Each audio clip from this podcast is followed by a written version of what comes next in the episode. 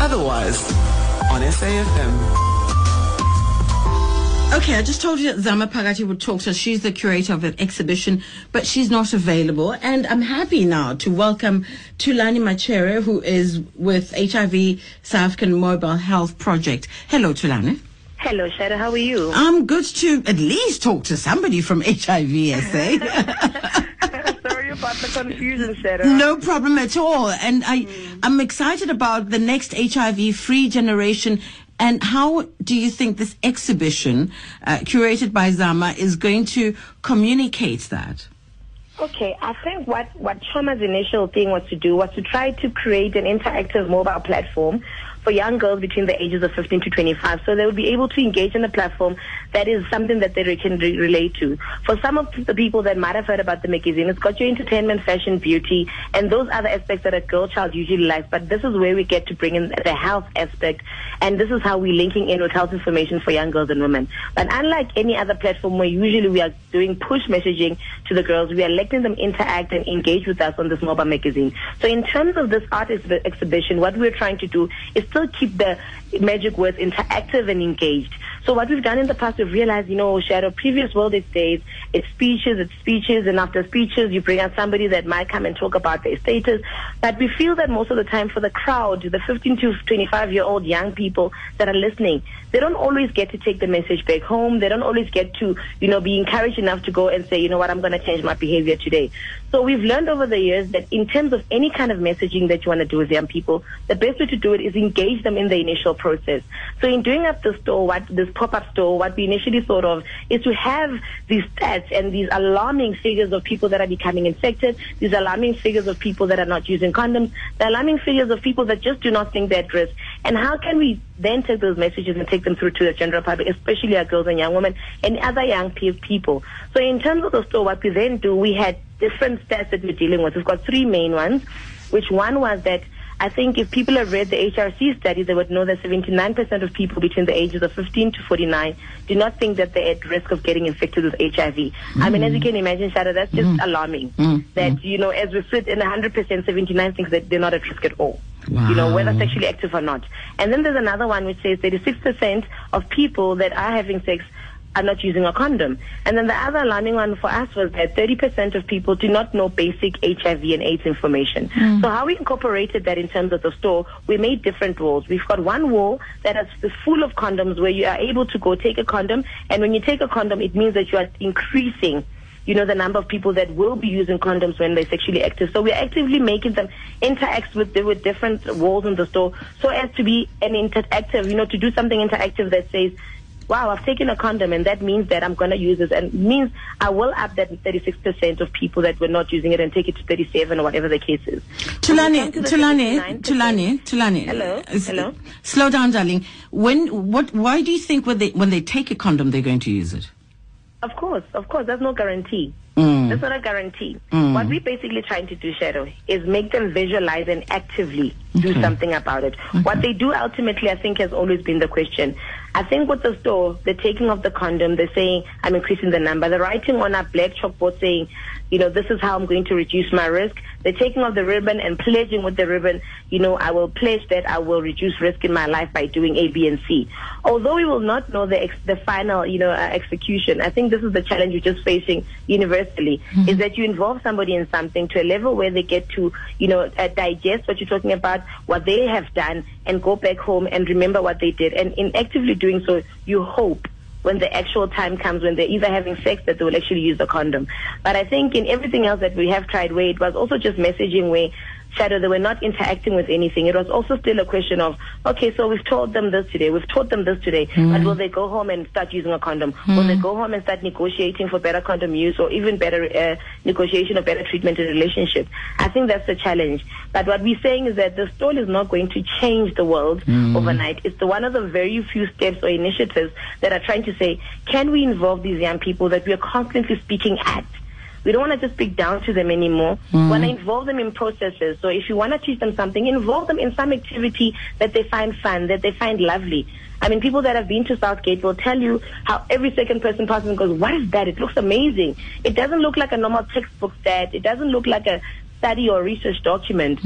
And we're trying to create a different environment for young people where they can interact with something while learning this information without looking like somebody saying, you're going to die, or somebody saying, you know, um, these are the, precol- uh, uh, uh, uh, the, the, the consequences of your bad behavior, but saying, how do we teach them this information in the way that's most active, that makes them go home and think about what they've done? Because if you think about it, Cheryl, this is how they would have spent their day inside the store, doing these things, taking condoms, writing down how they're going to reduce risk.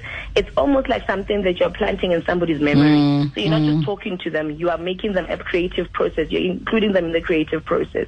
Now, please tell me, I, and I'm still sitting at the 79% that think that are between the ages 15 and 49 that think they're not at risk. Yes. Oh, and what what is happening there? Is is what's the sort of conversation? Where do you think they got the information that they are safe?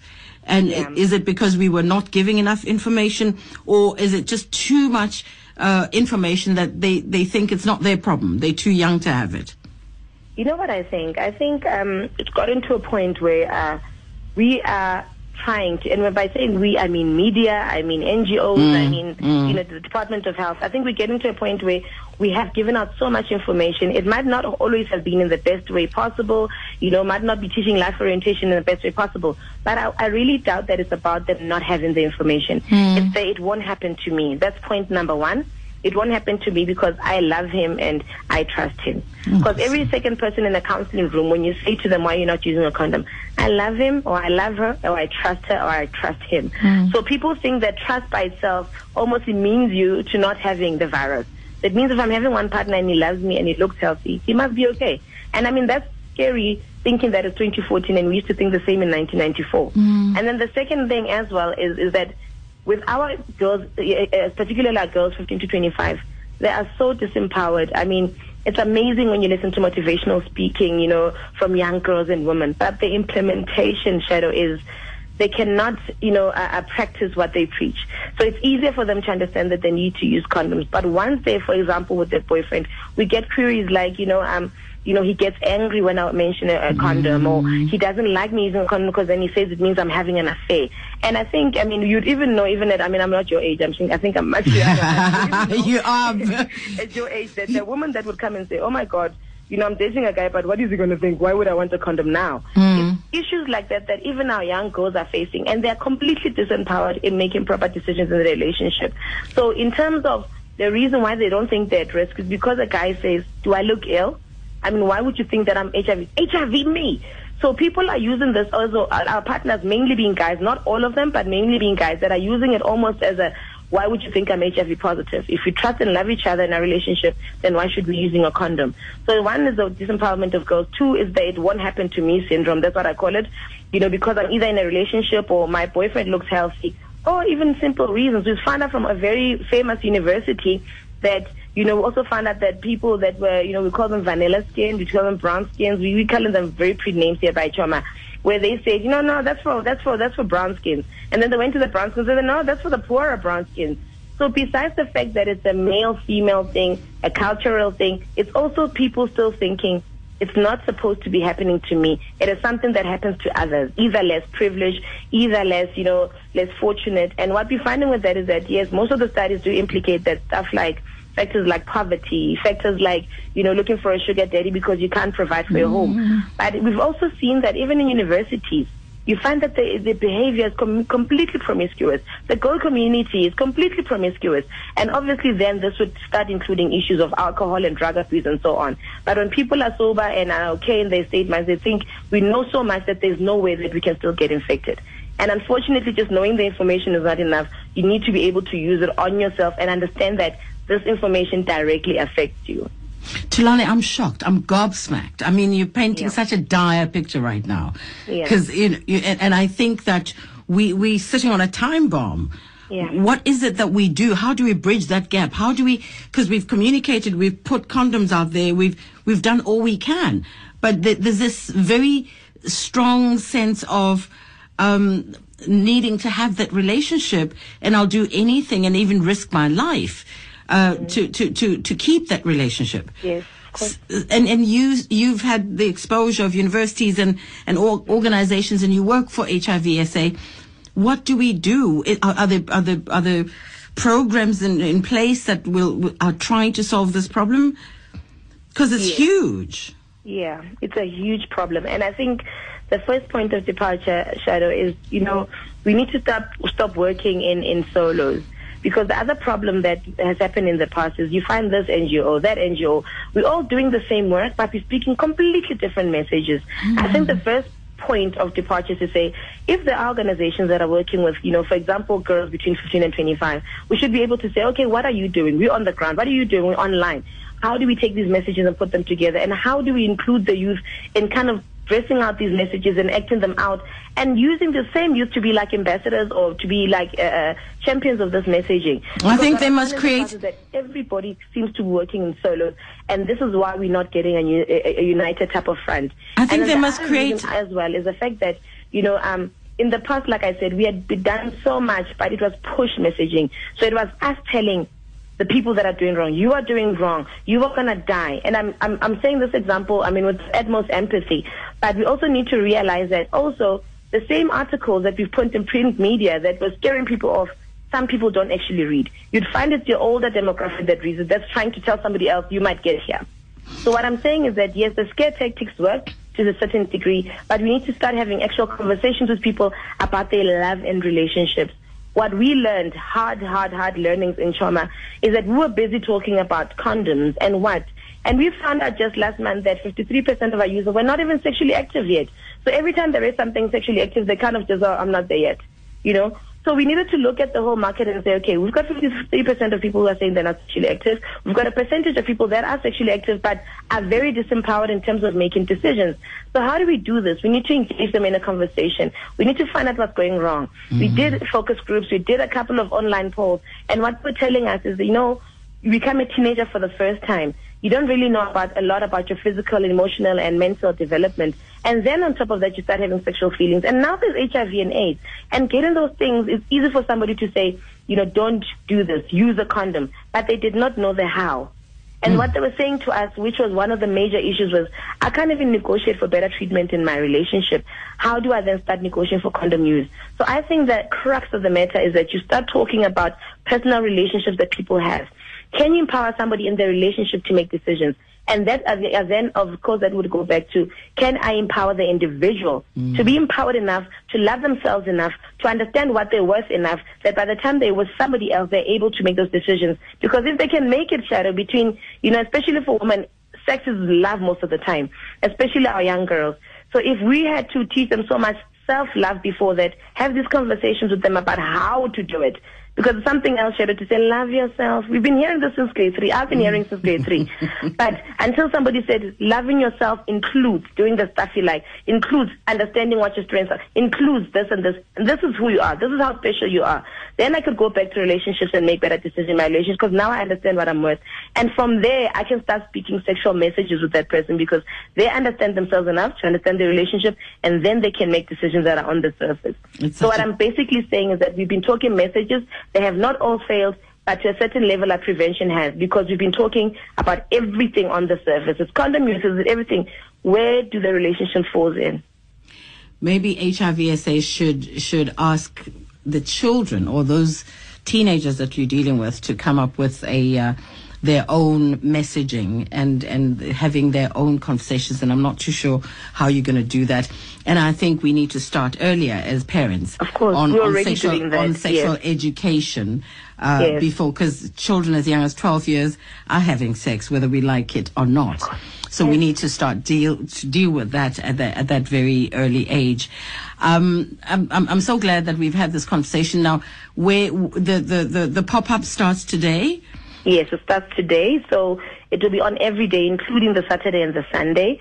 So it's open, the store is open at 9 every day and closed at 6. And we'll be going on until the 1st of December, which is next week, Monday. Which is really a, a HIV AIDS Day, right? Yeah, the World AIDS Day. World AIDS Day. Um, and then uh, I think if people are familiar with Southgate Mall in the south, it is between your Jet store and your Smoochie, which is that yogurt place. Uh, you'll see the pop-up store. It's written inspiring positive change. And that's what the whole theme is about for this World AIDS Day. And and, and Tul- Thulani, if if anyone wants to get hold of you and and HIVSA, do we have contacts? Yes, we do have contacts. Um, if they just want to check out the Choma magazine, they can go to choma.co.za or choma.mobi. Uh, for the ones on MXit, they can find uh, My Choma on MXit. For people that are using Facebook, they can access Choma Magazine. Just search for uh, Choma Magazine. And for the ones that are on Twitter, it's still Choma Magazine. And then in terms of HIVSA, our number is 011494 1900. And this would be obviously for people that would need to get some kind of points on our World AIDS activities and so on. Okay, and you've got a website. And we've got a website. Also, HIVSA has got a, website, hivsa.com, uh, www.hivsa.com.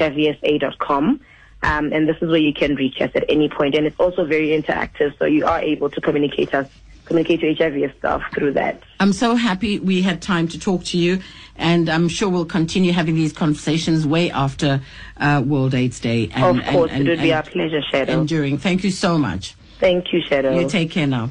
Thanks, you too. Bye bye. Bye. Whew, that left me hot and bothered. Um, we we have a problem. We have a problem with uh, kids are not using condoms, and uh, 15 to 49. That is a chunk of a population um, that will. Okay, we'll have that conversation another time. Dr. Sindisiwe van Zyl is, quali- is qualified at the University of Pretoria before working for an HIV AIDS NPO in Soweto for many years. She was named one of the Mail and Guardian's top 200 young South Africans in 2012. She joins me now, and I've invited Dr. Sindisiwe to talk to us about um, feminine hygiene or intimate hygiene. And I'll tell you why. Because really, advertising is notorious for telling women that their bodies are unclean and they benefit from a myriad of personal and feminine products out there. Uh, Sindi, hello. Uh, hello, Shado, and thank you so much for having me on the show. Well, I've been listening to, to Lani. I used to work with her. I was very closely with her. And I tell you, everything that she has said is spot on. I mean, I can hear that you're shocked. But, you know, for some of us who've been working in the industry for so many years, this is our daily bread. This is what we see 14 year olds who are pregnant, HIV infected. So there's still so much to talk about. But thank you so much for having me on your show. And what, I love this. And one, one, one of the, and somebody was asking me, so what's that got to do with 16 days of activism? And I say everything because the girl's self esteem at first is, is, is when you're a little girl, you you you you don't know how to clean yourself up. Or, exactly. or deal with with your intimate parts of your body because you're not supposed to know they're there. Firstly, exactly, and I and I think you know, I mean, speaking about intimate care and feminine hygiene, and I'll and I'll put those both in inverted commas a lot of the pressure that we have as, as, as, as women, as young women, first of all, and then obviously adult, adult women, is to keep it clean and smelling fresh down there. And I'm telling you, unless you're a medical doctor or a, or a, or a health worker, you will not understand that a, a vagina that does not have some sort of a smell is a worrisome thing. And I tried to tweet about this, and obviously, you know, I found myself in a bit of a situation because people don't believe me when I say that as a medical doctor, if you come to me and you tell me that you have a problem down there, the first thing I need to do is ascertain what is the odor that's coming from your vagina. If it smells like tinned fish, then I know that, okay, you most likely have bacterial vaginosis. If it smells like this, it must be this. If it smells in a certain way, which we've come to recognize as the normal smell, then I know that everything is fine. But we are so um, obsessed with trying to ensure that there's no smell down there, that it smells like peaches or whatever else that people are wanting to smell like. And that pressure, I, I, I seriously, Shado, I still need to understand that where does that pressure come from? Who are we trying to keep things smelling like peaches for? That's a question I, I have on my mind all the time. Who must smell vaginas that smell like peaches? Well, I want to know why peaches because I saw that uh, the, I, I there's, a, there's, a, university in, in California, a company actually. Yeah, a in, company. A company that's that's producing something that will make uh, vaginas smell like peaches. And they're very proud of this innovation. I, I, I why peaches? I, I, don't know. I don't know what to say about that particular thing. But again, it feeds into this thing that vaginas must not smell. They must smell sweet and rosy. And you know what worries me the most is that you find women having to find women buying these products that are not good for them. I mean, more often than not, you end up with vaginal thrush. So every single month, you you you know you have a vaginal thrush. You go to the GP. You're given um you know a, a, a fungicide. You go back home. You're using those bubble baths or those sprays or whatever it is again, and it's like a vicious cycle. That's not even the worst part. You know, for me, as an HIV clinician, we also know that when you expose your vaginal um, area to all these to all these irritants, you make that area even more friable. So what people don't realize is that the vaginal mucosa is like the inside of your cheek. It is so delicate. So the last thing you want is to be scrubbing and, and spraying and all of those things. Mm. You then increase your risk of getting HIV. And people don't understand that. Again, you expose yourself to cervical cancer. And so this is one of the messages that I want, you know, if, if anything, I want people to understand that you're not, you're not it goes beyond just wanting to smell nice. You're actually putting yourself at risk. Now, now, tell me uh, because a lot of people don't believe you when you say this, and you say you've spoken to people uh, very many right. times. But I also went on the internet to just try and Yeah. see what is out there. And in fact, I found a, a, a very shocking thing that in the 50s, women were encouraged to douche using Lysol To, to save their marriages. Now, that was such a wrong reason. Okay, so that is a, a topic. That's a very sensitive topic, especially in, in you know in, in our culture where you know if you're married or if you're in a relationship, it's, it's the onus is on you to make sure that your vagina remains tight. And again, I'm going to say tight in inverted commas. So after childbirth, you know, after a certain number of kids, you need to make sure that everything is tight down there so that your partner does not stray or does not leave you. And, you know, I mean, I'm so glad I did medicine because in medicine we understand, you know, you begin to understand the physiology of the human body. And I need to say these things, and I'm happy that you have me on your show because I need to say this to people that the vagina is elastic. You can have 10 children and it'll almost always go back to at least 80% of what it was. Okay, I've had two kids, I've had two vaginal deliveries, and I asked my husband, I was like, honey, I tell people not to worry about their vaginas. I want you to tell me the truth. Is everything still fine down there? Yes, it is. So that's the first thing we need to get out of the way. Like vaginal delivery, yes, it is going to stretch somewhat, but it goes back. If it Okay, go okay. back, Please stay on the go- line for me. Please stay on the line for me. Otherwise, on SAFM. Did warn that parental guidance was advised. Dr. Sindi Van Zyl is with me. We need, this is very important, to just unpack some misconceptions around women's hygiene, which also leads to broken families, broken marriages, broken relationships, and even violence, because a woman is often uh, um, um, accused of having been uh, promiscuous if she's not clean enough as far as the man is concerned. Um, um, um, that's the truth, hey, Sindi. That is, no, that is the truth, Shado. And, um, you know, uh, just going back to the issue of childbirth, because obviously that's the thing that worries people the most. If I have a vaginal delivery, will my vagina go back to normal? Yes, it will go back to normal.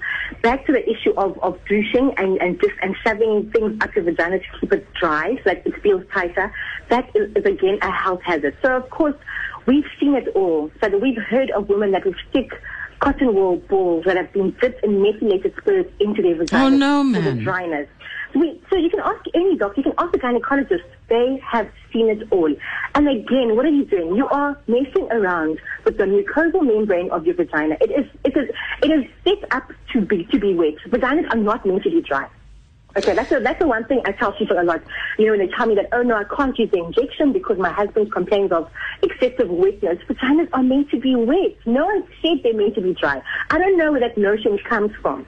And just speaking of the physiology around the vagina as well, is that you get a lot of women complaining about, you know, it, it becomes de- it's become desensate and they can't feel this and they can't feel that.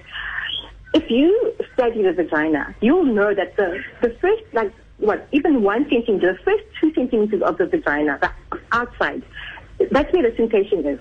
The rest of the vaginal wall going up towards the cervix is insensate. If you had sensation in your vaginal wall to that extent, you would scream when you're menstruating. We would not be able to function as vaginal fluids were flowing around in our vaginas. So that's the first thing people need to understand. This myth of oh, you can't feel this, you can't feel that. Know your body. If you know your body, then you'll know when you're being sold a, a story. When someone tries to sell you something that's going to help you be tighter or regain your virginity, you'll know that these things aren't true. Let's talk about douching because it's it's it's an age old old ah. thing. Yeah, yeah, that's a oh. problem. It, it, now, why is it a problem? For the same reasons, I guess you've you've you've mentioned, but why is it still so popular? People talk about douching all the time as part of your of your personal hygiene. Well, this is something that we've inherited from our parents. If you think, if you, it's just what you're telling me that in the 50s, people used to douche with Lysol. So this is something that we've inherited from our grandparents. Our mothers are telling us, oh, my bitter this, you must take a bowl of water, put um, betadine in the water, and then you must, you must shut this water up your vagina. We've inherited this, this misinformation. And it's our job as, as, as, as, as people that know better to tell others that it's not true. No, we've inherited this misinformation, and quite frankly, douching is only done under very certain circumstances. So, for example, if you go to a gynecologist and you're about to have a, a like major a major um, abdominal surgery, like a hysterectomy or something, then your, your then your gynae will advise a, a vaginal douche just to clean the area up and make it sterile before surgery. But you're not going to be douching every day. And unfortunately, and I'm going to say this, and I mean this from the bottom of my heart, a lot of us who are health workers are guilty of seeing things and taking them out and sharing them with our relatives. So, for example, you will know that, oh, okay, multi betadine and you mix with water, you can make a juice. And I will go home and, and think to myself, let me try for myself. It works, whatever, how it works. Then I'll tell friends of mine. So we're also guilty of telling people about Flagyl. There's a, there's a, there's a, um, a medication that's available on prescription, which is very good for, you know, for um, vaginal discharge and for, you know, for vaginal odors. But mm-hmm. so many of us are abusing it and giving it to our friends to pop whenever they have a vaginal discharge. And we ourselves, as health workers, are adding, contributing to this madness. You know, so we're all guilty. We are all guilty. And it needs to stop because in the process, you're harming the vaginal mucosa and you're increasing the risk to, to you know, acquiring HIV, STI, cervical cancer. There's so much damage being done. So how does one stay clean then, as far as the body is concerned? Uh, and because I, I read then that the, the VJ produces its own cleaning self-care secretion Yes, in, in, in, a, in a naturally moist environment. Um, it does. and that does not mean necessarily that you are unclean.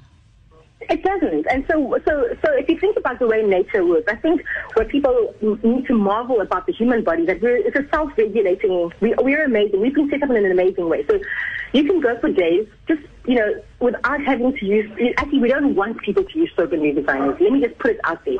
No soap, no gels, no creams, no sprays, nothing down there except water. Mm. If you're lucky, warm water. If you're not, if you don't have warm water, it's fine. Cold water will do. But a splash of water a day will keep the doctor away.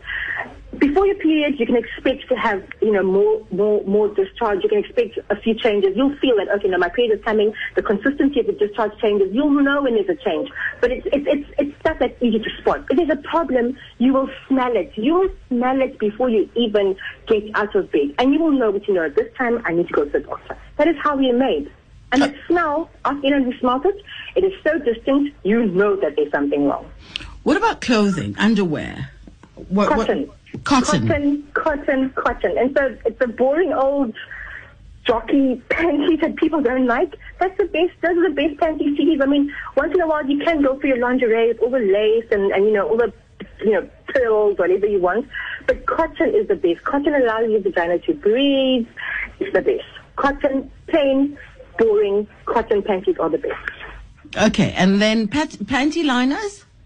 Panty liners are fine. I, I, I've seen a lot of them on the market with um, fragrance. Again, you don't have to use anything with fragrance. If it makes you feel better, it's fine because you're the only person that can smell it anyway before you use a panty liner.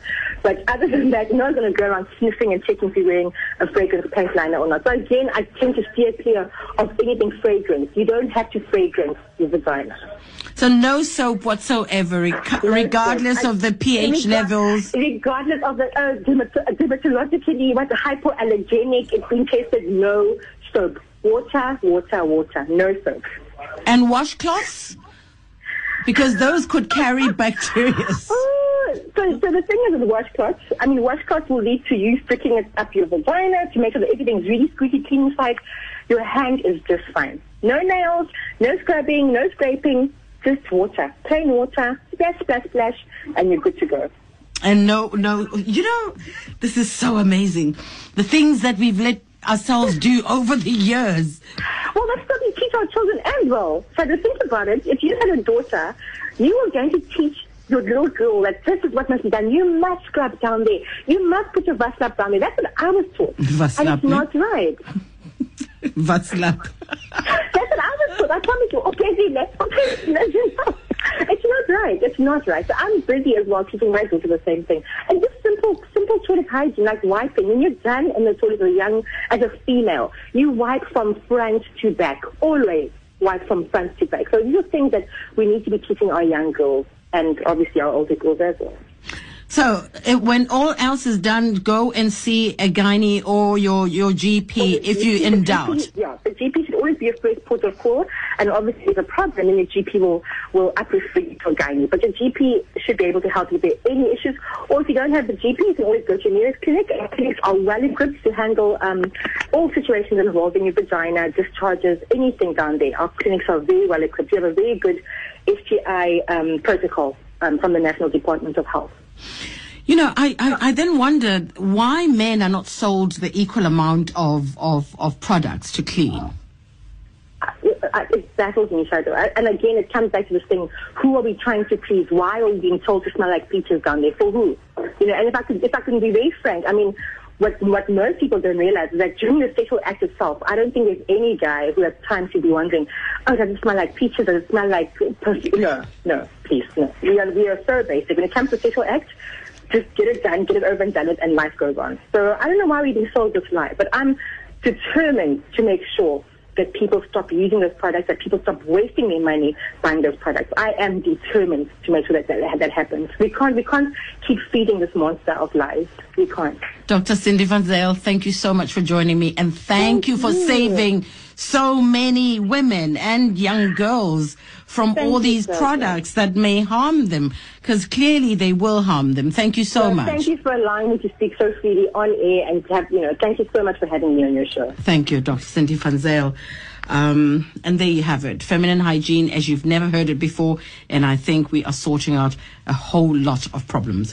When we come back, we're going to take a little break. When we come back, we speak with founder and director of Philisa Abafazi Bethu, Lucinda Evans. And they're talking to us about uh, their campaign, uh, what, pregnancy, pregnancy campaign? Where is it now? Where is it? It's here. Okay, 16 days of activism, preg- pregnancy blitz outreach day. That's what it's called. Otherwise on SAFM. So many campaigns, so many, um, yeah, at, at this time. World AIDS Day is here, 16 days is here, and uh, 16 days of activism, preg- pregnancy blitz outreach day. And uh, Lucinda Evans joins me now. Lucinda, thank you for joining us and thank you for, for your good work, I see. Afternoon. Afternoon to you. How are you doing? I'm good, thank you. Why do we need a pregnancy blitz outreach day? Oh, we are actually very worried that there are many women walking around in our communities that is not booking their pregnancy. And uh, today I, I, I also want to emphasize that a group of women from the Retreat Maternity Unit has volunteered their time and it's spearheaded by Sister Halford to come into our community. They've partnered with us because they have they are very concerned that at the moment there are a lot of women coming to the MOU in active labor What's what's an MOU? uh, maternity obstetric unit. So it's it's the hospital where you go to have your baby. Yes. And they found that a lot of the women, because they haven't booked, they haven't been medically seen, that some of them come with undiagnosed twins Oh my goodness. in active labor. They've also um, discovered that a lot of the women suffer from high blood pressure and has come with numerous infections, and which puts the risk of mom and baby at a top level. And sometimes that the complications of these women that have never been medically seen, they have to be referred to other hospitals. So apart from being 16 days of activism, we decided as an organization that we will partner with the the um, MOU so that we can bring the services to the community and to the women.